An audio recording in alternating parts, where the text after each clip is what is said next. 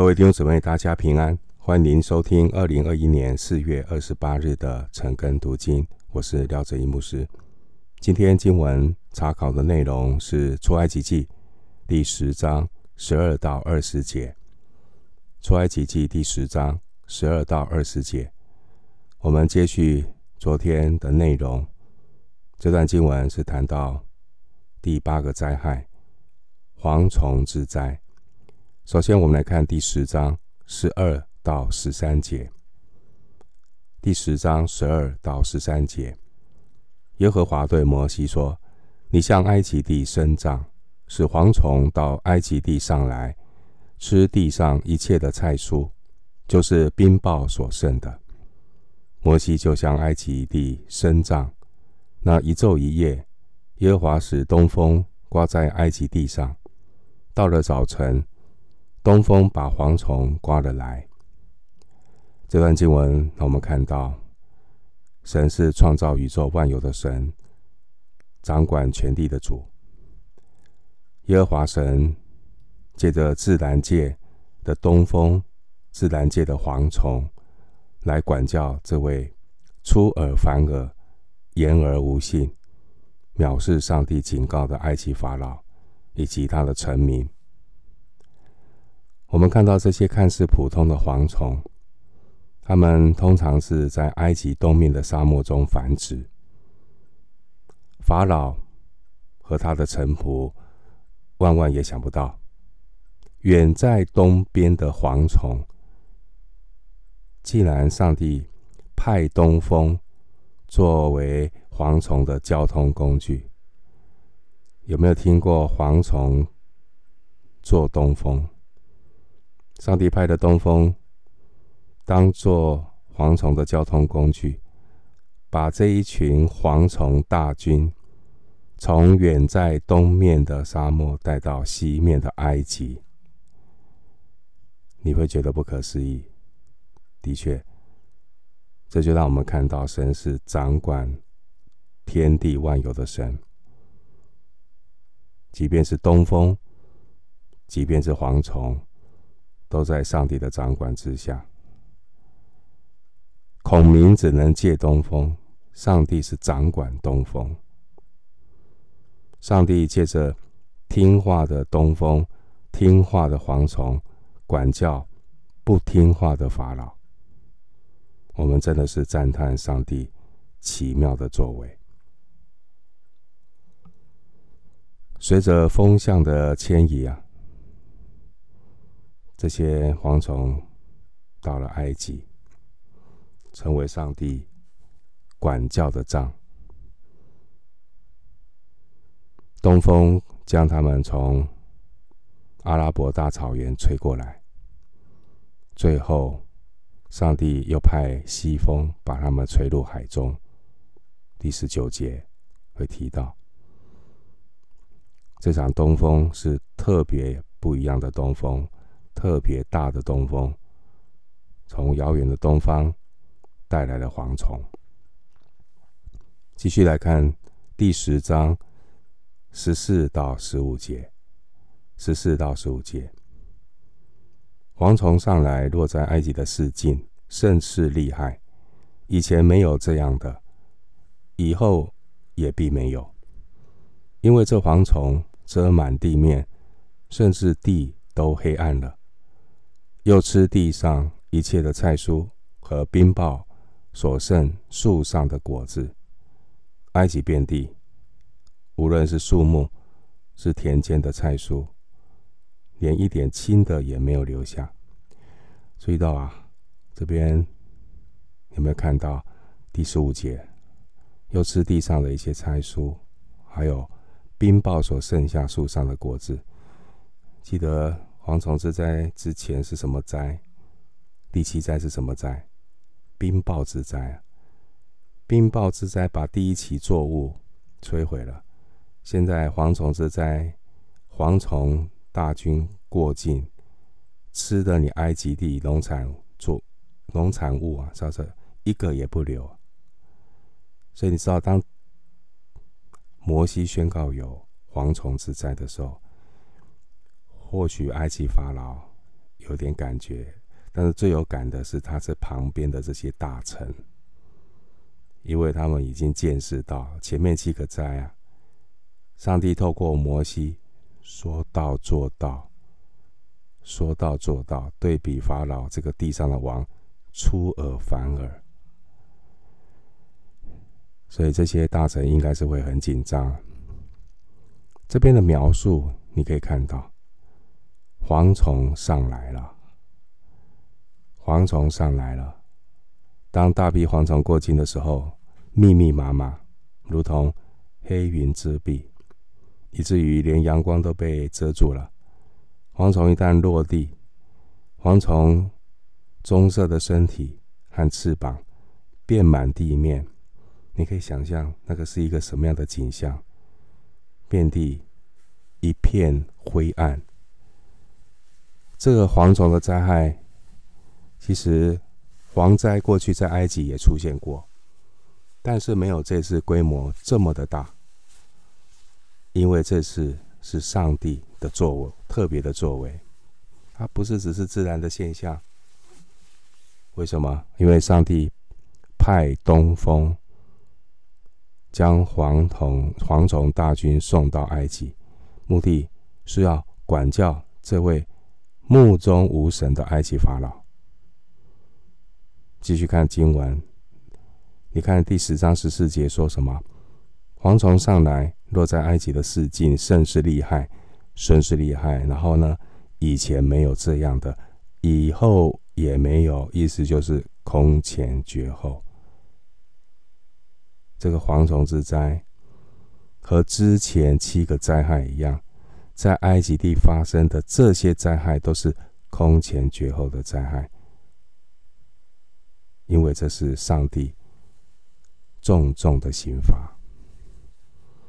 你就会思想到启示录，启示录的七印、七号、七碗，有些人即便是。这灾害的管教领导，他们还是硬着心，甚至还咒诅上帝。我们继续来看第十章十六到十七节。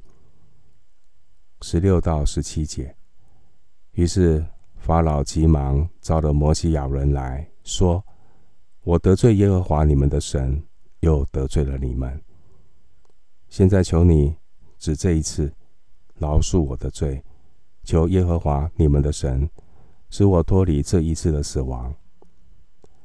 当耶和华神降下这一个空前的蝗虫之灾，进入到埃及全地的时候，哎，你想一想，这些埃及人，我们说埃及的法老，他应该要做什么事情？埃及地。的神明到哪里去了？他们不是有护国神明吗？在每一个领域都有一些神明在守护啊，的确是有的。古埃及啊，他们的神话当中，他们有一些护农神明，农业啊，护农神明。那这些护农神明包括他们有拜农业之神。叫做欧西里斯，他们有拜谷物之神。那这些呢农业神、谷物神，这些埃及的土地公、土地婆，哎，怎么就销声匿迹了呢？这些埃及神明看来也是自身难保啊，根本无法帮助埃及脱困，所以。这些不动声色的神明，可让埃及法老慌了、着急了。你看十章十六节的描述，法老怎么样？急忙招了摩西、洋人来，可以不急吗？他当然要急啊！如果再这样下去，埃及真的会整个萧条，整个这整个会。国家受到极大的重创，身为一国之君的法老当然急啊！所以他急忙的把摩西、亚伦招了来说：“说什么？哎呀，故伎重施啊！又开始假悔改，又开始呢说了一些很可怜的话。他说什么？我得罪耶和华你们的神啊，是你们的神啊，不是我的神哦。哎，那他是多神论，在概念里面，耶和华神可能是法力比较大啊。”但除了耶和华神，谁来能够称为神呢？法老说他得罪神，然后呢，他说又得罪了你们。十六节，现在求你只这一次饶恕我的罪，只这一次啊！这个不过，这不就是人在罪的捆绑里面常常说的话嘛，被罪捆绑，然后呢，为自己的罪开脱，就这一次，就这一次，饶恕我的罪，下次不敢了。嗯，希望是有下次。我们不是常常说下一次，这一次，这一次如果都怎么样，我没有下一次，可是一直有下一次。他求耶和华神，使他脱离这一次的死亡。法老呢，的确得罪了耶和华，这我们就不用说了。啊，他这个目中无神，把上帝的警告当耳边风，这种轻慢的态度。这弟兄姊妹，真正来讲，罪不只是一个行为，罪也是一个态度。所以我们很重要的要有敬畏神的心，因为敬畏神的人远离罪恶。法老呢，他不但得罪神，而且他也得罪了摩西亚伦。好，所以你可以看到十六节，他说得罪神，也得罪了你们摩西亚伦。法老啊，至少在两件事情上面得罪了摩西亚伦。第一个，他屡次食言，言而无信，说了都没做。好。弟兄姊妹，我们一定要注意，不要开空头支票，不要常常是言而无信。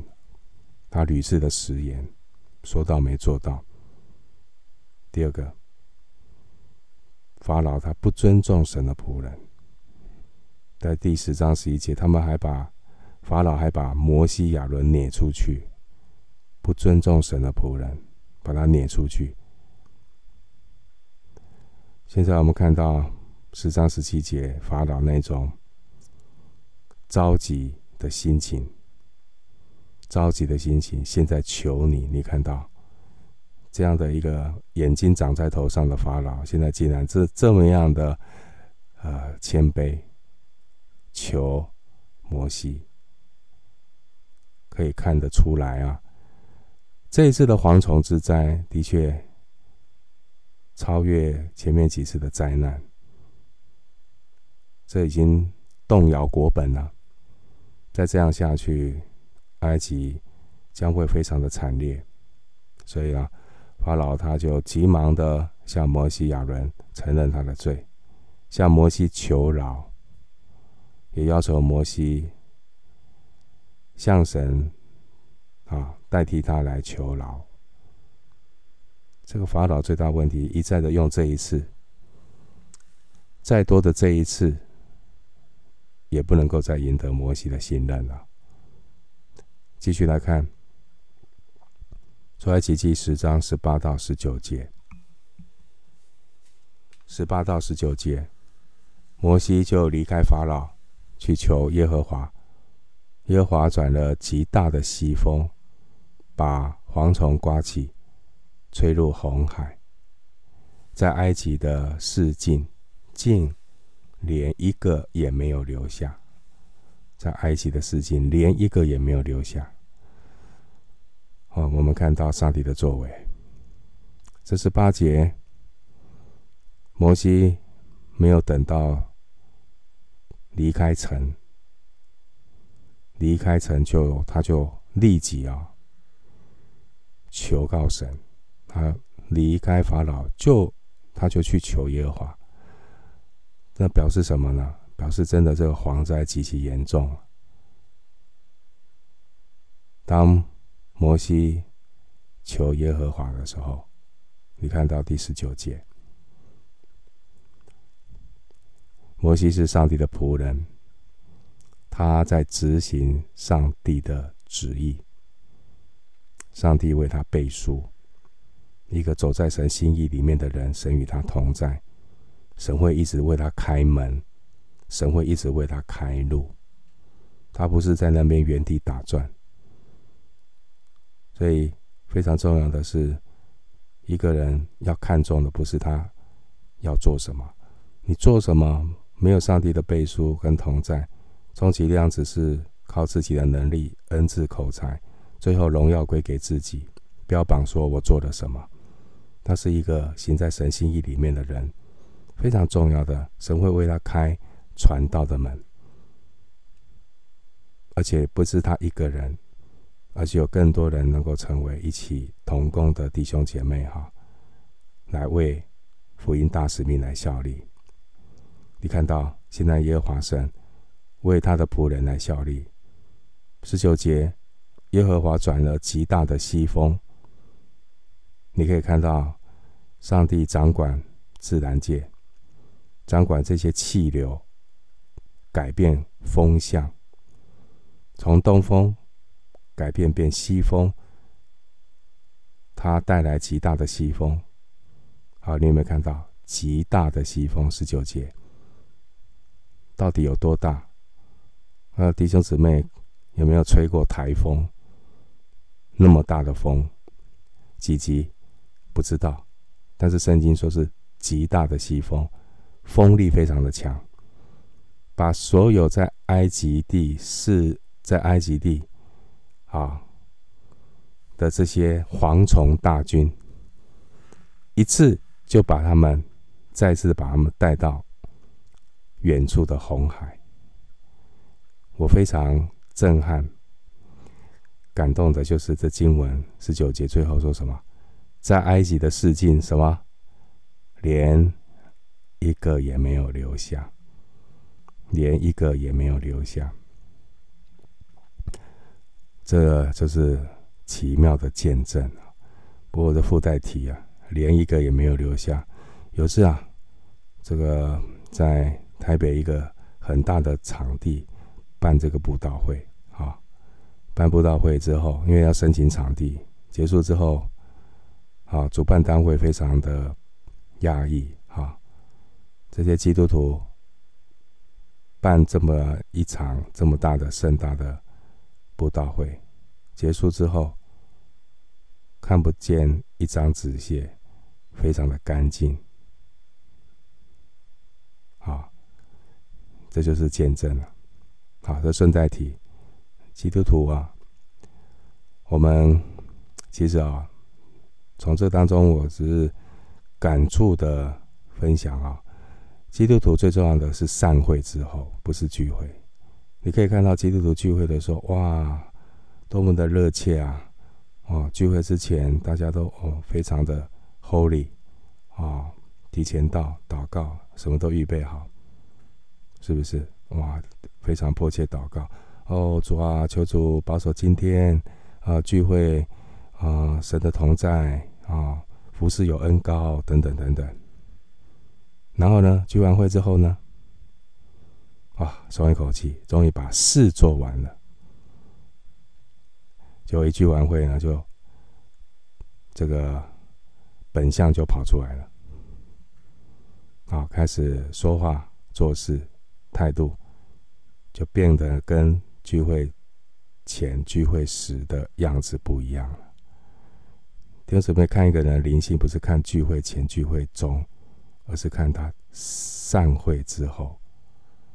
散会之后，他是一个什么样的态度？所以，真正今天表现灵性的是你听完晨更读经之后的你，你是用什么样的态度面对你？上帝给你今天的生活，所以弟兄姊妹非常重要啊，有始有终啊。你可以上看上帝做事，蝗虫全部吹来，怎么来就把蝗虫怎么带走，一个也没有留下，干净利落，干净利落。我只是说啊，我们基督徒啊，一定要有始有终，真的不要走到最后，就是晚节不保啊。这个服侍态度各方面。我们要一定要求神保守我们，仰望为我们信心怎么样创始成终的神，一定要有始有终啊！好，不要因为啊一一时的得意，或是保罗也讲嘛，保罗对哥林多教会说：“你们都长大了啊，你们都以为自己都很好了，不需要我们了。”啊，所以人呢、啊，一定要学习。时刻的警醒感恩，学习谦卑，与神同行，有始有终啊。最后看出埃及记第十章二十节，二十节。但耶和华使法老的心刚硬，不容以色列人去。看到没有？哎呀，本相毕露啊！所以前面的悔改叫做假悔改，前面的谦卑叫做假谦卑。耶和华使法老的心刚硬，是因为法老自己自己不断的刚硬，自己不断的悖逆，他把上帝给他恩典的方便当随便，所以上帝也不再怜悯法老了，就任凭法老陷入罪的网络，他是罪有应得。上帝不再，他收回上帝收回他的恩典，不再给法老回头的机会。目的是什么？到后面第十四章第四节说，神要在法老和他全军的身上得荣耀，埃及人就知道我是耶和华。法老沉沦到变成一个负面的教材，何等可悲啊！就如同那个本来可以使用他的权柄做出公义判断的比拉多，他成了一个历世历代的负面教材，有没有？你们有没有读《使徒信经》？永远都记得这一个不公不义的比拉多，世世代代人都记得这个负面教材，可悲啊！可谓是遗臭万年。我们今天的经文查考就进行到这里。愿上帝赐福每一位听他的话，并照着去遵行的人。